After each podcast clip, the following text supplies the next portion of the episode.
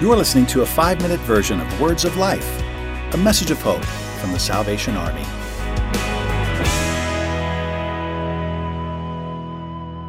Well, hello, this is Major Mike Harris again, and we're doing another session on our series called Pathways, where we're, we're looking at the importance of thought life. And today, we're asking the question why do thoughts matter? Why do thoughts matter?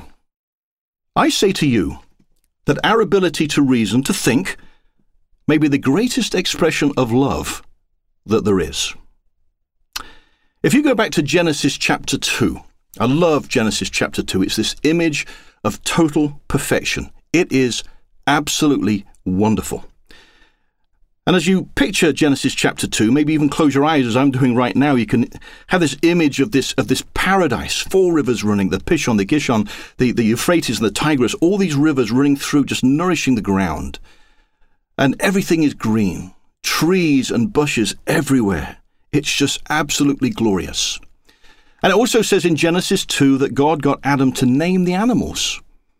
And so, as Adam is naming the animals, we get this image that even nature is at one with man. There's no fear between man and animal. It is absolutely perfect. Everything in unison, everything in union. And very significantly, in fact, most importantly of all, man is at one with God. We read in Genesis how God would take a walk through the garden in the cool of the evening. This incredible image of oneness. And of course, also in Genesis 2, we see the creation of woman, therefore, the creation or the finish of the perfection, if you will, uh, that God had created there. And of course, we also know that there was one caveat in the midst of all this. Yes, in the middle of the garden, there were these two trees the tree of life. Had Adam and Eve not sinned, they could have had access to that tree and still be alive in perfection to this day.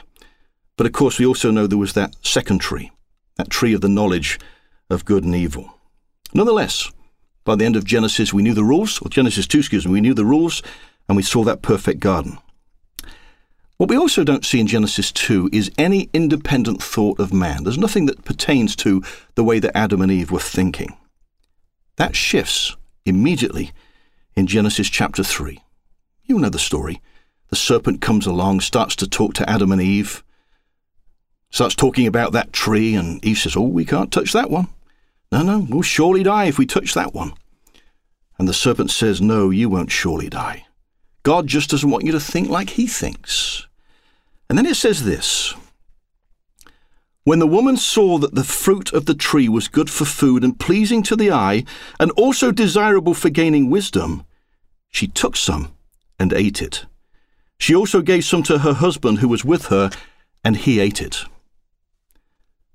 Therefore, the first sin, very sadly, the first decision of a rebellious mind was to disbelieve God. God says you will surely die. The serpent says no, that's not going to happen.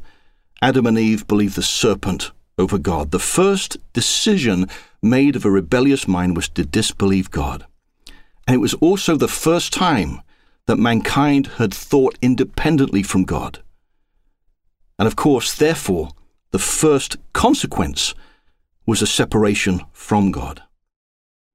Listen to this paraphrase. I've got it from Philippians chapter 2 verse 8, and it's offered by Eugene Peterson in the message, and this is how he phrases that portion of scripture.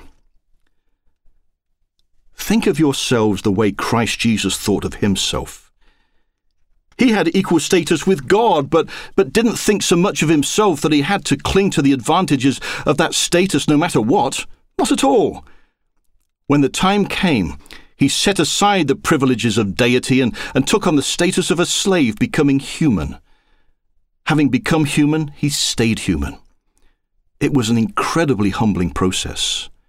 He didn't claim special privileges. Instead, he lived a selfless, obedient life and then died a selfless, obedient death.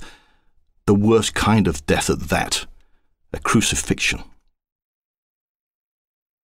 Jesus chose to die this way so that our hearts and our minds might be realigned. And that level of sacrifice was needed in order that man could be returned to its original state of oneness with God with a pure heart and with a sound mind. Thanks for listening. To hear the full version of this week's episode, subscribe to Words of Life on your favorite podcast store or visit SalvationArmySoundcast.org.